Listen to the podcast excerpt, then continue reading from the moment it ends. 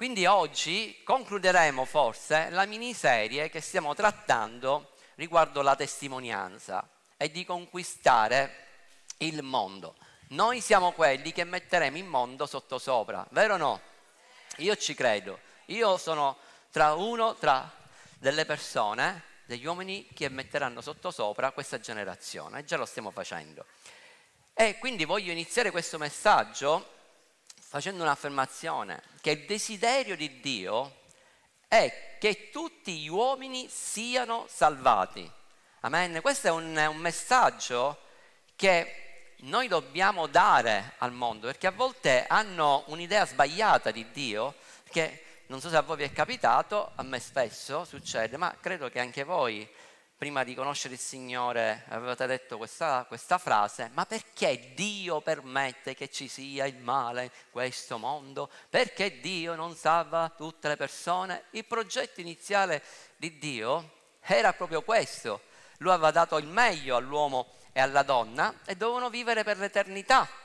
E nell'eternità non gli mancava nulla nel giardino dell'Eden e vivevano sempre sotto la protezione e la benedizione di Dio. Ma è stata la scelta dell'uomo a causa della sua ribellione che si è allontanato da Dio.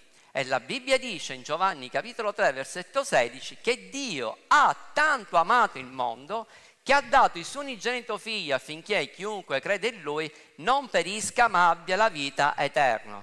Quindi se noi leggiamo la prima parte dice proprio così, poiché Dio ha tanto amato non una parte dell'Italia, una parte dell'Europa, una parte dell'America, o soltanto Rosanna, o soltanto Giorgio, soltanto Mirko o me. No, Dio ha amato tutto il mondo, Dio ama tutto il mondo, Dio ama anche quelle persone che magari tu dici ma com'è che Dio può amare queste persone dopo tutto il male che hanno fatto? Sì, Dio ama tutte le persone e ha dato duemila anni fa l'opportunità della salvezza, nel tutto è compiuto.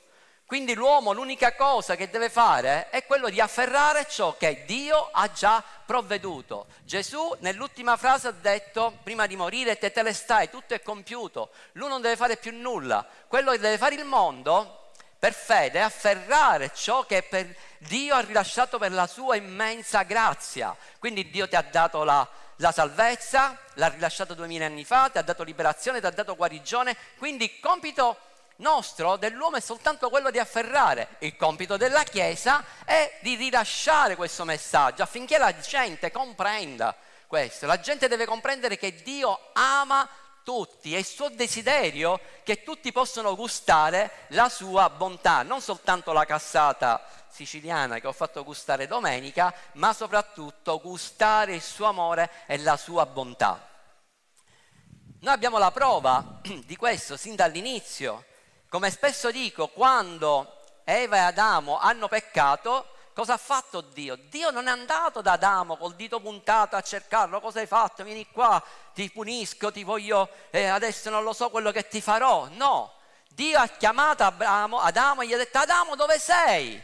Dio gli stava dando, voleva dargli un'altra opportunità, un'altra possibilità ad Adamo, perché il suo amore in quel momento, il suo cuore era straziato, perché il figlio si era staccato da lui. E quindi il cuore di Dio è proprio questo, lui piange per tutte quelle persone che si sono staccate, che, sono, che vivono in questo momento distaccate da lui. E il suo desiderio è che ogni persona venga salvata. Amen. Anche tutte quelle persone che tu meno ti immagini. Comprendiamo anche un'altra cosa. Dio avvisa sempre i suoi figli quando sta arrivando un giudizio. Perché Dio avvisa i suoi figli? Perché li vuole salvare. Nella scrittura conosciamo molto bene che prima di mandare il diluvio Dio ha cercato tra gli uomini qualcuno giusto, qualcuno che aveva comunione con lui. E l'unico che ha trovato chi era? Noè. E a Noè, e Noè è la figura della Chiesa, Noè è la figura di Israele. E Noè era l'unico giusto che c'era sulla faccia della terra, ha ricevuto, ha ascoltato il messaggio di Dio e l'ha messo in pratica perché Dio ha detto inizia a pensare per la salvezza, costruissi un'arca, quindi l'arca sappiamo che rappresenta Gesù. E lui ha iniziato ad annunciare quello che, succe- che sarebbe successo. E sono passati quasi cento anni e quest'uomo per cento anni ha predicato, ha rilasciato quel messaggio. Molti, anzi quasi tutti, non l'hanno ascoltato. L'unica persona che si sono salvate è stato lui e la sua famiglia. Ora, se Noè rappresenta il popolo di Israele e quindi rappresenta anche la Chiesa, qua abbiamo già la figura che Dio ha già avvisato, perché è tutto scritto, sia nell'Antico ma nel Nuovo Testamento, è già tutto scritto quello che è successo, quello che sta succedendo e quello che succederà. Quindi noi come Chiesa abbiamo la parola profetica che Dio l'ha rilasciato, quindi sappiamo quello che succederà, sappiamo che ci sarà l'avvento dell'Anticristo. Io lo ripeto sempre ogni domenica e lo continuerò a ripetere perché questo è il messaggio che ciascuno di noi come Chiesa deve essere impresso qua nella nostra mente. Ci sarà l'avvento dell'Anticristo, ma prima dell'avvento dell'Anticristo ci sarà il rapimento della sposa perché il nostro meraviglioso Cristo Gesù verrà nei cieli tra le nuvole e rapirà la sua sposa perché poi ci sarà un tempo di tribolazione. Se saranno sette anni. E sapete anche qua noi vediamo la grazia di Dio pure nei sette anni di tribolazione. Sapete perché ci saranno i sette anni di tribolazione? Per sapete perché Dio permetterà questo? Si ritirerà lo Spirito Santo per la salvezza del popolo di Israele. Perché il popolo di Israele è sempre il popolo prediletto di Dio e lui nel suo immenso amore, coloro che non sono stati rapiti da Cristo Gesù, gli darà un'altra opportunità perché proprio in questi, quei sette anni, quando ci sarà la manifestazione dell'anticristo, perché loro pensavano che era il Messia, si renderanno conto e diranno ci siamo sbagliati. Mamma mia, che errore grave che abbiamo commesso perché non abbiamo riconosciuto che Messia era arrivato, non lo so quanti anni saranno passati, 2000-3000 anni, ma il Messia era arrivato, il Messia era Cristo Gesù e loro riconosceranno che Cristo Gesù è il Signore. Quindi quando vediamo e leggiamo la parola di Dio, vediamo l'amore del Signore, la sua grazia. Infatti in Geremia 25,4 c'è scritto, l'Eterno vi ha pure mandato tutti i suoi servi, i profeti, con urgenza e insistenza, ma voi non avete ascoltato né prestato l'orecchio per ascoltare. Cioè Dio parlava al popolo di Israele, diceva quante volte, ogni, quante volte mi ho mandato profeti, dicendovi guardate che siete usciti fuori dalla volontà di Dio, siete idolatri, vi siete allontanati e io ho dovuto togliere la mia protezione perché voi vi siete allontanati da me. Quante volte vi ho dovuto dire tutte queste cose, ma voi non mi avete voluto ascoltare. Cosa significa questo verso? Significa che, che Dio, anche se, perché lui è un Dio giusto, ha dovuto togliere toglieva la sua protezione, però anche se toglieva la tua protezione, ogni qualvolta che il popolo di Israele si ravvedeva e ritornava a lui, Dio ritornava e gli dava sempre il doppio della benedizione. Questo è il nostro meraviglioso e potente Dio.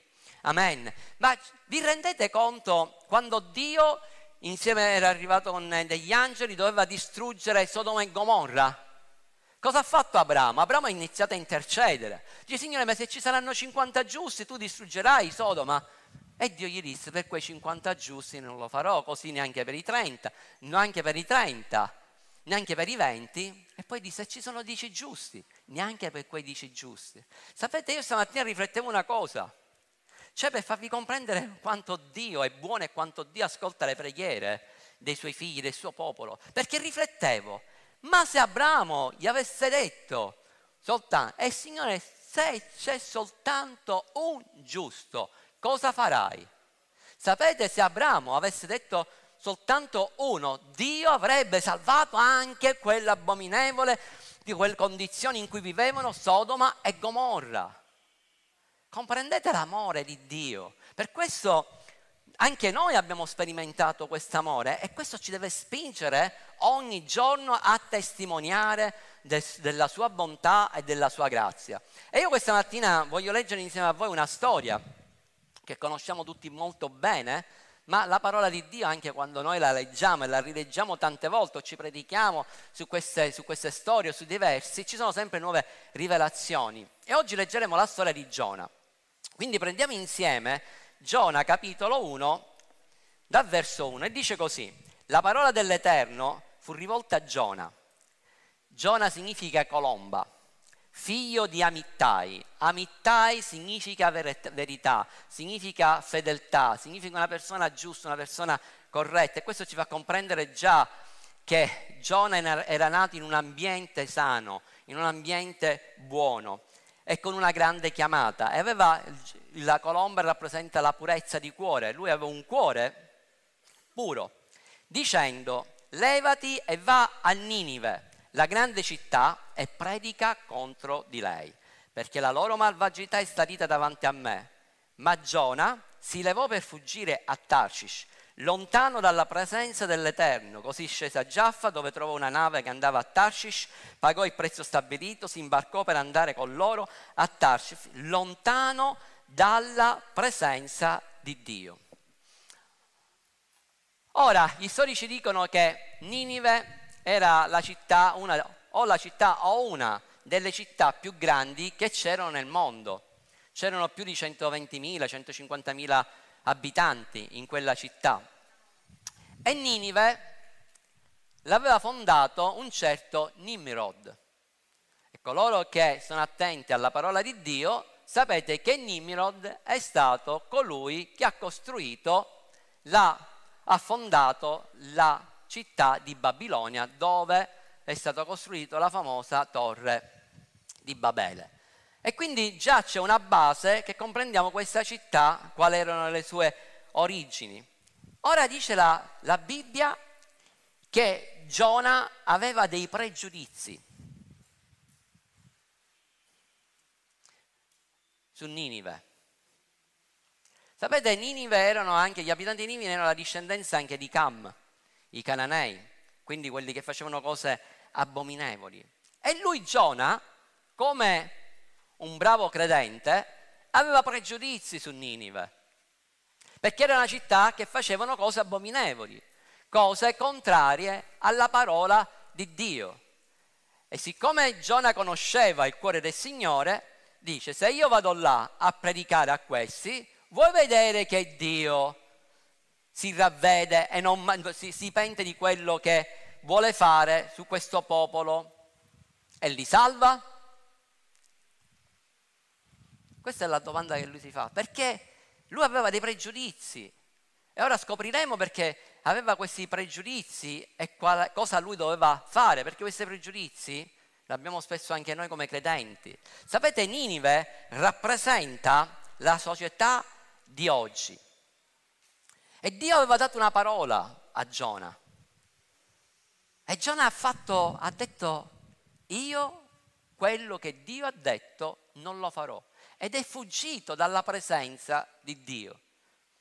Ora gli storici, commentari, dicono che quando Giona nella parola di Dio è scritto che lui si allontanò dalla presenza di Dio perché appunto fu centrale era Gerusalemme dove c'era la presenza di Dio quindi dove c'era il Tempio, e dove lui si è allontanato proprio dalla presenza di Dio. Sapete, questo è uno, forse l'unico caso nella Bibbia dove una persona che sperimenta la presenza di Dio si vuole allontanare. Quanti credenti ci sono qui tra di noi che avete desiderio di sentire la presenza di Dio? E a volte sei stato settimane, mesi, e sperando a dire Signore, ma da tanto tempo che io non sento la tua presenza, io voglio ricevere la tua parola.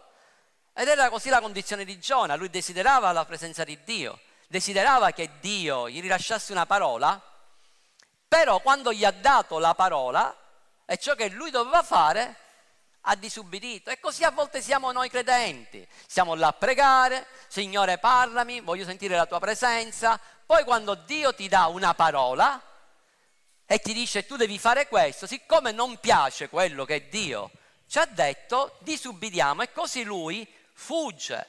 E Giona fugge dalla volontà di Dio e fugge dal proposito di Dio, ma soprattutto fugge dalle sue responsabilità. E questa mattina questa parola deve toccare il tuo cuore perché forse Dio ti ha parlato, Dio ti ha detto di fare determinate cose e tu dici no Signore io non voglio ascoltare. Oppure è successo nel passato che Dio ti ha detto delle cose e sapevi che era giusto quello che Dio stava dicendo, ma tu non l'hai ascoltato e adesso ti trovi in una condizione non buona, perché ti sei allontanato dalla volontà di Dio, ti sei allontanato dalla sua presenza. E lui si era completamente allontanato perché non voleva andare a predicare a quel popolo perché non voleva che quel popolo si ravvedesse. Sapete perché? Perché lui essendo un ebreo, un israelita, fondamentalista, lui diceva, pensava, ma soltanto il nostro popolo è il popolo eletto. Non facciamo che poi Ninive, che è la capitale della Siria, poi Dio si prenderà pure cura di loro. No, perché noi siamo soltanto il popolo benedetto, siamo noi soltanto il popolo che è stato appartato per lui. Ma l'obiettivo della predicazione non era da parte di Dio soltanto per la salvezza, lui mirava anche a provocare il disonore e la gelosia di Israele, perché Israele si era ribellato a Dio, Israele si era allontanato da Dio, Israele viveva anche nell'idolatria e quindi questo doveva provocare a gelosia il popolo di Israele, perché dice guarda come quelli che sono pagani, che non conoscevano Dio, guarda appena è stata predicata una parola soltanto, un messaggio come si sono ravveduti, ma era anche per scuotere e provocare i giudei perché loro avevano riluttanza a predicare la parola e far avvicinare i pagani a Dio. E sapete, noi diciamo, mamma mia, ma erano proprio gli, gli ebrei, erano tremendi. Non erano soltanto gli ebrei tremendi. Questa è la condizione di certe chiese, chiese che sono piccole, ristrette, che formano la loro setta, è come che gli unici salvati sono loro. Amen. Tutti gli altri finiranno all'inferno. E non si preoccupano invece che devono annunciare il Vangelo, perché quello che hanno ricevuto loro devono ricevere, a ricevere anche gli altri, perché questa è la chiamata della Chiesa. Ora, domanda è, perché gli abitanti di Ninive si trovavano in questa condizione? Perché la società di oggi si trova in questa condizione? Analizziamo la vita di queste persone. In quale ambiente erano cresciuti gli abitanti di Ninive, i niniviti? Erano cresciuti tutti, nati e cresciuti in una nazione, una città pagana.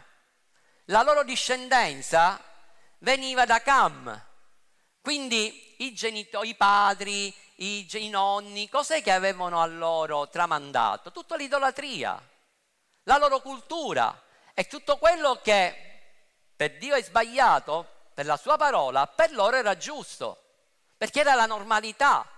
I ragazzi crescevano in questo ambiente, quindi se facevano agli occhi di Dio delle cose abominevoli, per loro erano delle cose giuste. E questa è la nostra società, cioè se noi in questo momento ci guardiamo attorno e vediamo quello che sta succedendo, tutto ciò che è abominevole ed è contrario alla parola di Dio sta diventando la normalità. È vero o no?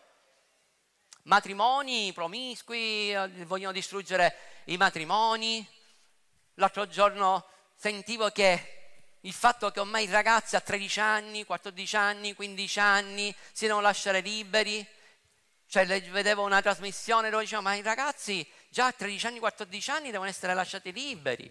Se vedete che ci sono delle, dei documentari di quello che sta succedendo in America, in America guardate che stanno succedendo delle cose abominevoli. L'OMS ha messo degli insegnanti dove devono istruire i bambini a 3 anni, a 4 anni a insegnargli come si dice una cosa mia, io già quando l'ho l'autoerotismo ho detto questo si può dire, giusto? Io già mi viene da vomitare. E ho visto questo, non so quanti di voi l'hanno visto, l'hanno fatto pure con eh, il, l'Apostolo Enzo Incontri in una trasmissione. Cioè proprio dove ci insegnavano quello che devono fare i bambini, di sperimentare l'atto sessuale, ed è una cosa bella, una cosa buona. Addirittura in un'altra denominazione, tra virgolette, che si definiscono cristiani, hanno tolto la parola Padre nostro, perché tu puoi offendere. Quando citi la, la preghiera del Padre nostro puoi offendere alcune categorie di persone. E questo e tutti vengono a applaudire perché è meraviglioso, è bellissimo, questa è la modernità. Ed era, questa era la condizione, forse secondo me ancora di meno era la condizione di Ninive, dove loro stavano, perché noi siamo peggiorati, noi ci troviamo in questa condizione, in questa società, però noi cos'è che facciamo? Mamma mia quello che stanno facendo, Guarda la condizione di quelli, ma come fanno a vivere nel peccato? Ragazzi, questa è la cultura. Cioè, quando già ai bambini, ai figli, ai nostri figli, non so quanti avete visto che c'è un documentario dove si vede un gay party, che sono delle cose schifose, no? Che dovrebbero essere denunciati per atti osceni in luogo pubblico, nudi davanti ai bambini, ai genitori che portavano i bambini là. E facevano proprio una canzone, noi prenderemo i vostri figli. Stiamo arrivando per prendere i vostri figli. Guardate che c'è sui canali, su YouTube. Cioè, cose incredibili. E tu vedi tutti là contenti e felici. Ora noi, quando osserviamo queste cose, cosa facciamo? Li giudichiamo. E quando incontriamo questa categoria di persone abbiamo pregiudizi. Perché pensiamo quello che stavano facendo e la stessa cosa era Giona, Giona aveva questi pregiudizi, perché diceva loro fanno delle cose sbagliate, ma dobbiamo vedere la cultura, dove erano cresciuti. L'altro giorno vi spiegavo se tu incontri un fondamentalista islamico, cos'è che per tu non appena già magari lo vedi, no? Perché anche all'aeroporto, se tu ti vedi che sta salendo nel treno qualcuno magari scuro, come a Pastore Mirko, vieni qua Pastore Mirko, anzi ora è un pochettino più sistemato, vedi arrivare a uno come lui scuro, magari l'accompagno pure io, oppure poi se viene Mirko ancora peggio, subito dice questo è un fondamentalismo e tutti già lo guardano strano, no? E abbiamo, eh, quell'aeroporto ti controllano sempre, e abbiamo dei pregiudizi. Però dobbiamo vedere alla base cosa c'è. Se io ti dicessi, se ti trovassi davanti a un uomo e sai che quell'uomo ha violentato sua figlia, una bambina, da quando ero piccola, io ne ho conosciuti diversi. Cioè in quel momento io nella carne, già quando sento una cosa del genere, mi viene il vomito e mi verrebbe da, da ammazzarlo. Ma tu sai che sei chiamato a non avere pregiudizi e predicargli il Vangelo?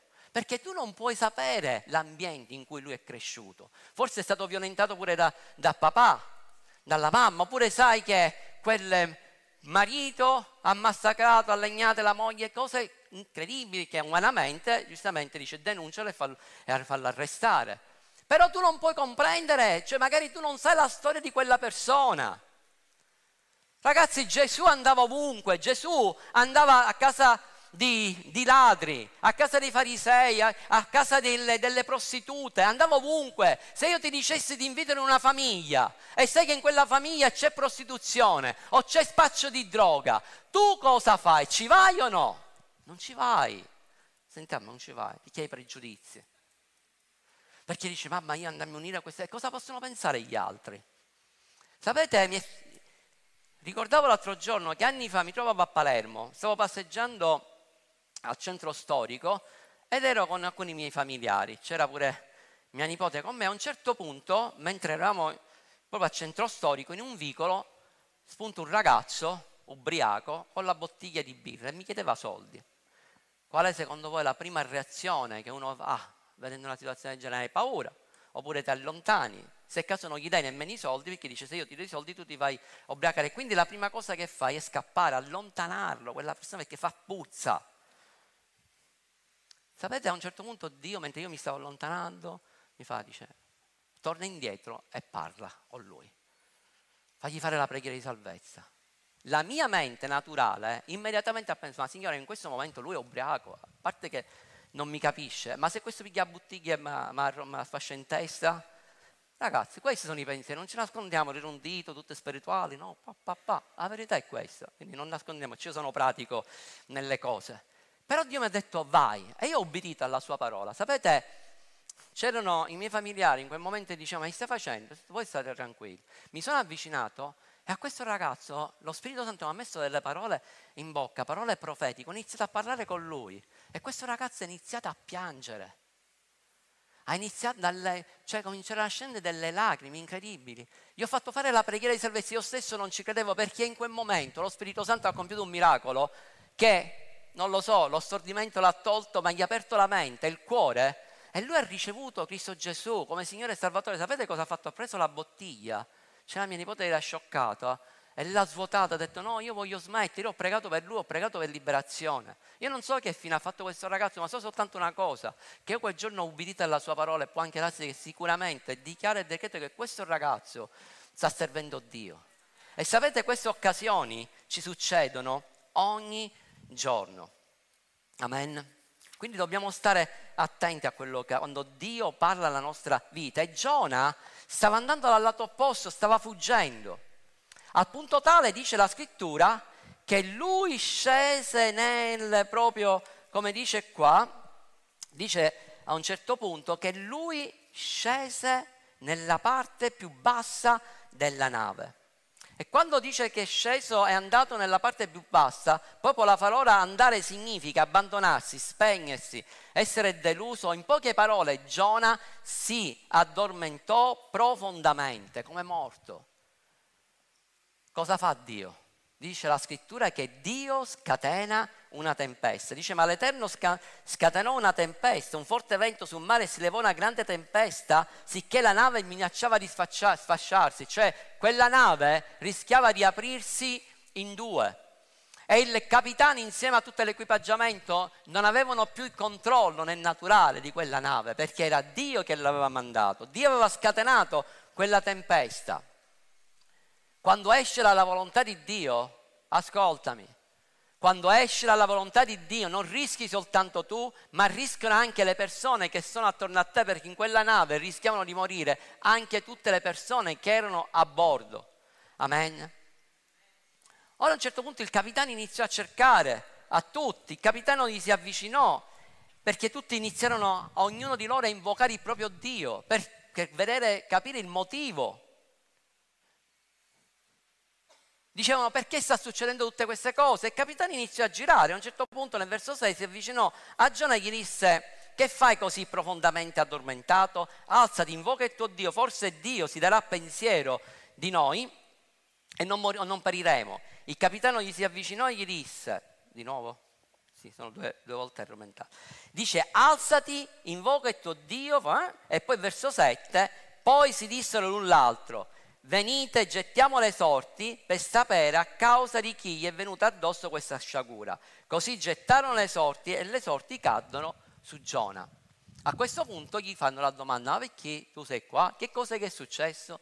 E Giona a questo punto ha dovuto aprire la bocca e raccontare la sua storia. Io sono un profeta, Dio stava alla presenza di Dio, sto fuggendo dalla sua presenza, mi aveva dato un comando, dovevo andare a Ninive a predicare il Vangelo, però sto fuggendo. E quindi loro si rendono conto che quest'uomo era veramente un uomo di Dio e che quello che stava succedendo stava succedendo perché era Dio che aveva mandato questa tempesta.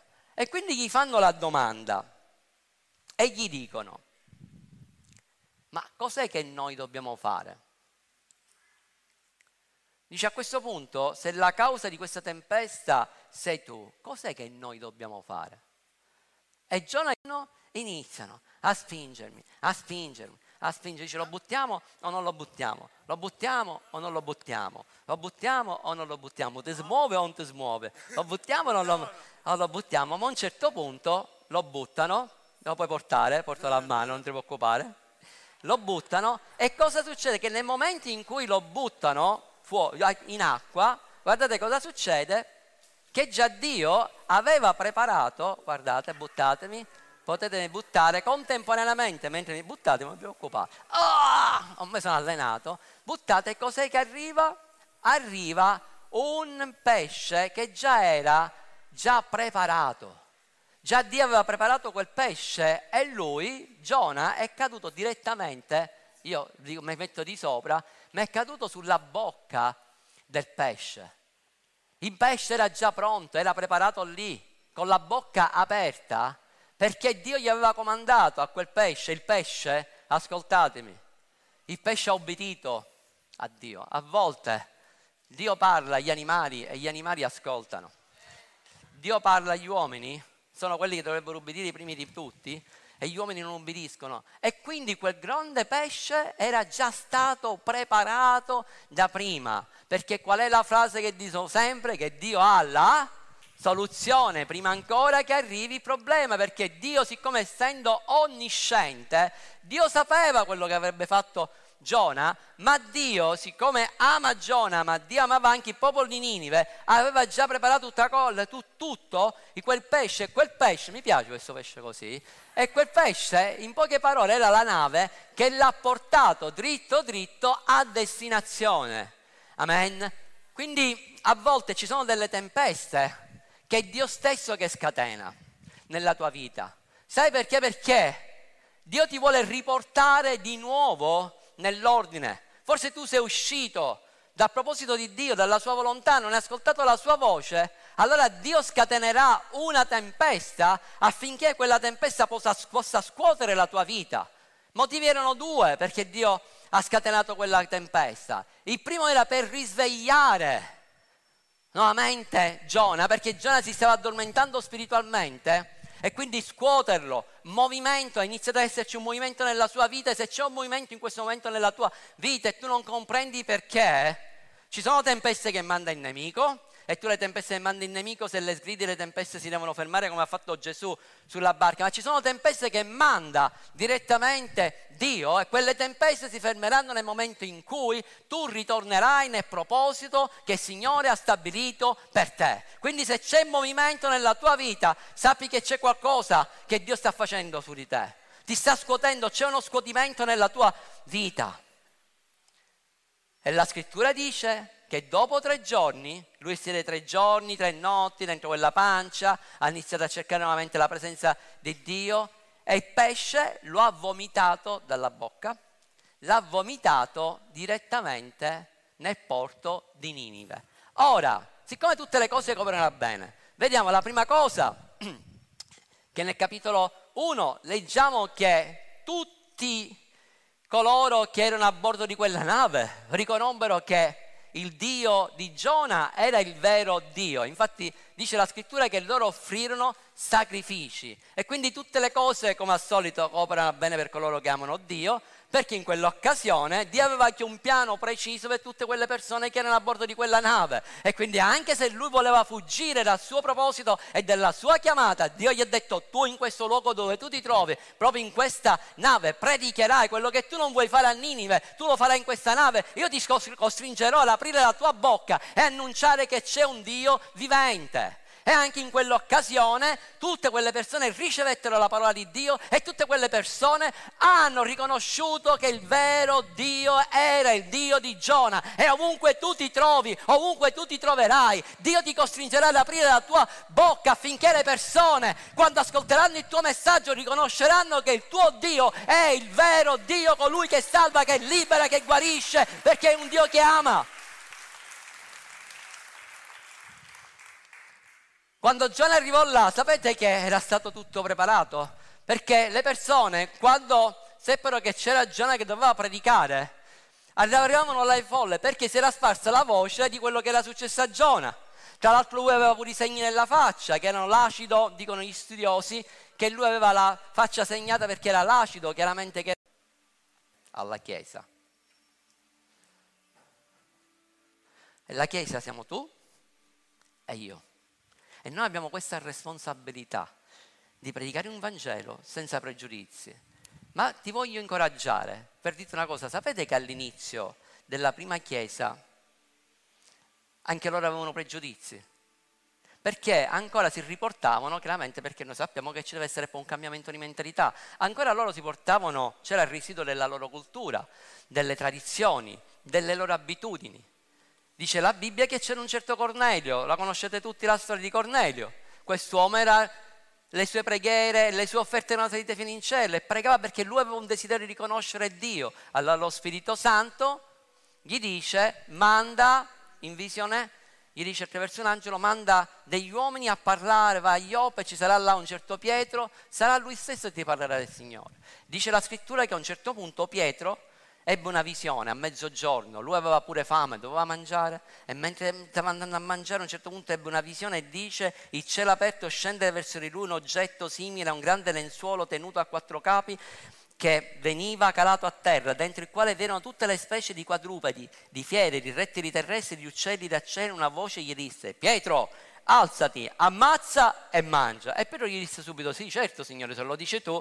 No, ma Pietro gli dice, rispose, niente affatto signore, poiché io non ho mai mangiato nulla di impuro e di contaminato e non lo farò. Cioè, Pietro talmente era radicato, ancora c'era quella radice della religiosità e sappiate che noi veniamo anche da tradizioni religiose, quindi non è facile fare certe cose, no? Io ho raccontato l'altro giorno una coppia mentre facevo la consulenza che io prima, essendo molto religioso, ogni quadrivia dove c'erano le nicchie, che c'erano i santi la Madonna, io mi dovevo fermare, scendere e farmi la preghierina. nel mio quartiere zona Monte Pellegrino, via Montalba era pianissimo, quindi immaginate se io dovevo andare a un posto, dovevo far correre due chilometri, quanto tempo impiegavo, no?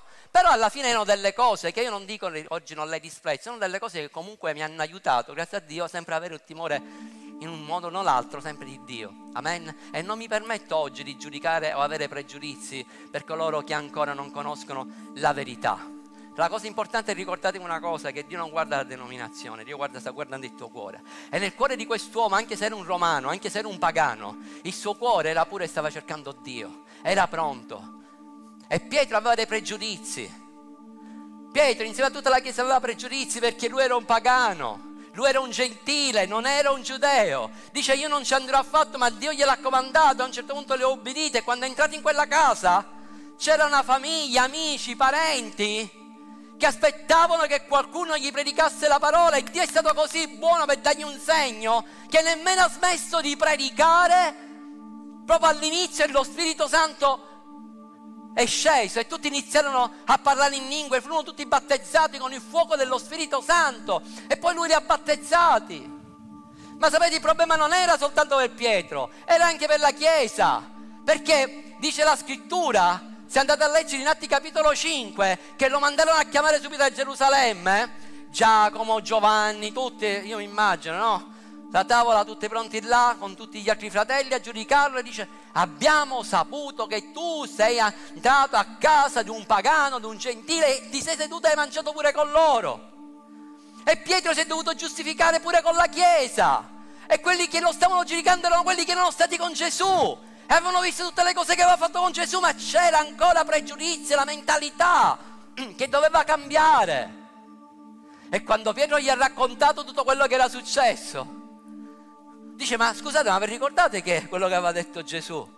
Vi ricordate cosa aveva detto il maestro? Dice che lo Spirito Santo sarà sparso per, a tutte le genti. Ed è quello che è successo. E loro a un certo punto disse se questo è successo perché è stata volontà di Dio, significa che si sono aperte le porte anche per i gentili. Mentalità. Non avere pregiudizi con nessuno.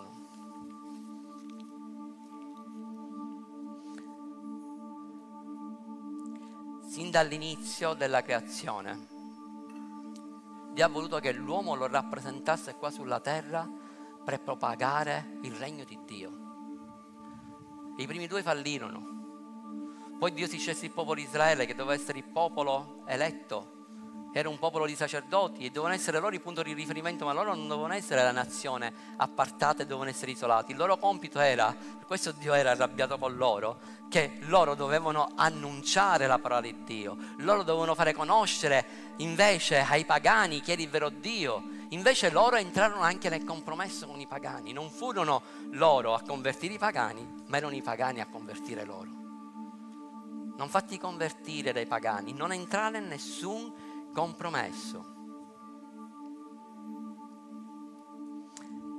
Quando Gesù è venuto sulla terra trovò proprio che i farisei, gli scribi religiosi avevano pregiudizi e lui ruppe questa barriera di pregiudizi non ti permettere a giudicare persone che stanno vivendo una vita errata, sbagliata. Forse ti trovi accanto che c'è persone che si stanno drogando. Forse hai tuo figlio o tua figlia che si trova in una condizione brutta e tu sei arrabbiato. Amala, ama tuo figlio, prega per lui, ministra, mostra amore, non avere pregiudizi, non giudicare. Non giudicare quelle persone che apparentemente sembrano che siano delle persone cattive. Dio guarda il cuore. Dio quando incontrò Pietro e lui si chiamava Simone, gli cambiò subito il nome perché vedeva il proposito che c'era nella sua vita. Dio guarda il cuore delle persone. Dio quando ha incontrato te, quando ha parlato a te, qualcuno è venuto a parlare alla tua vita perché Dio conosceva il tuo cuore, conosceva la tua condizione, perché già Dio aveva stabilito un proposito, un destino nella tua vita e si è usato di qualcuno. E come Dio si è usato di te, di qualcuno per evangelizzare te, come Dio, Dio si è usato di qualcuno che ha parlato alla, al mio cuore e mi ha fatto cambiare completamente, mi ha fatto uscire fuori da certe situazioni. Io oggi faccio questo, io predico un Vangelo e non voglio e non smetterò mai fino all'ultimo secondo della mia vita di dire che c'è un Gesù che è meraviglioso, che c'è un Gesù che mi ama che c'è un Gesù che ha riempito il mio cuore. E io malgrado a volte che ci possono essere circostanze negative attorno a me, ci possono essere tempeste, terremoti, io innalzo sempre il suo nome perché Dio è buono. Sapete Gesù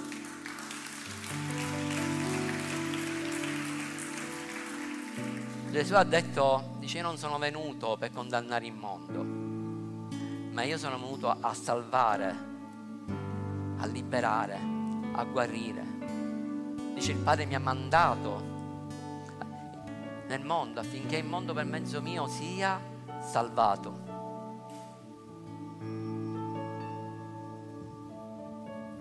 Abbiamo visto in queste ultime domeniche come Dio è stato un, la Samaritana, come è stata con quella donna peccatrice ma c'è anche la storia di quella donna, la Sirofenice, vi ricordate che era pagana? Era della Siria. E Gesù si trovava in un territorio pagano e non lo voleva fare sapere a nessuno per evitare di avere altri discorsi, se no i religiosi e bla bla bla. E quella donna gli dice, c'ho mia figlia che è posseduta libera. E Gesù la mise alla prova. Mentre c'erano i discepoli, allontanala, lei è una pagana, allontanala. Cosa ha fatto Gesù? Quando quella donna ha ceduto e gli ha detto, dice, anche i cani Dice noi gli ebrei ci chiamano cani, ok, ma anche i cani mangiano, sì, si cibano dalle briciole dei loro padroni. E Gesù ha detto la tua fede ha liberato tua figlia, vai da tua figlia. Quando nessuno teneva in considerazione a quell'uomo posseduto, Gesù ha lasciato le folle, è andato da quell'uomo, non aveva pregiudizi, perché se era posseduto sicuramente qualcuno dice eh, ha peccato, ha fatto opere di magia, di stregoneria, pure io ho fatto opere di magia e di stregoneria ma era la mia ignoranza che mi ha portato a fare tutte queste cose. Anche io mi sono trovata a volte nel passato nel commercio a dire bugie, a fare debiti, a fare del male a altre persone. Ma Dio non ha visto, non ha avuto pregiudizi per me. Dio non ha avuto pregiudizi nemmeno per te. E tu non devi avere pregiudizi per nessuno. Non devi guardare le persone perché appartengono a una denominazione e tu ti senti perché sei un evangelico io sogno meglio tutte o la mia denominazione. No, tu sei nel corpo di Cristo e tu sei per grazia dove ti trovi. Amen. La Chiesa non deve avere nessun pregiudizio. E vi chiedo questa mattina di alzarvi.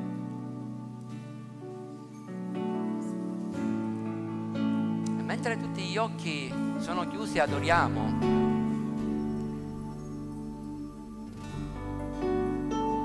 questa mattina lo Spirito Santo metterà davanti a te tante persone. E magari ci sono stati momenti in cui lo Spirito Santo ha detto tu devi parlare a questa persona. E tu hai avuto pregiudizi, ti sei bloccato e non gli hai parlato. Lo Spirito Santo metterà davanti a te tutte queste persone e ti dice, come io ho avuto grazia per te, tu devi avere grazia per loro. Vieni Spirito Santo noi aspettiamo a te proprio in questo momento, Spirito Santo, e ti chiediamo di ministrare nella nostra vita. Noi vogliamo, desideriamo, Signore, una chiesa, Signore, che guarda le persone come li guardi tu, che guarda il cuore, Signore. Non guardavi l'apparenza, tu non eri rimosso dall'apparenza, ma tu eri rimosso dal bisogno delle persone. E noi vogliamo muoverci, Signore, non guardando l'apparenza, ma il bisogno e il bisogno reale di questo mondo è conoscere te, che tu sei il vero amore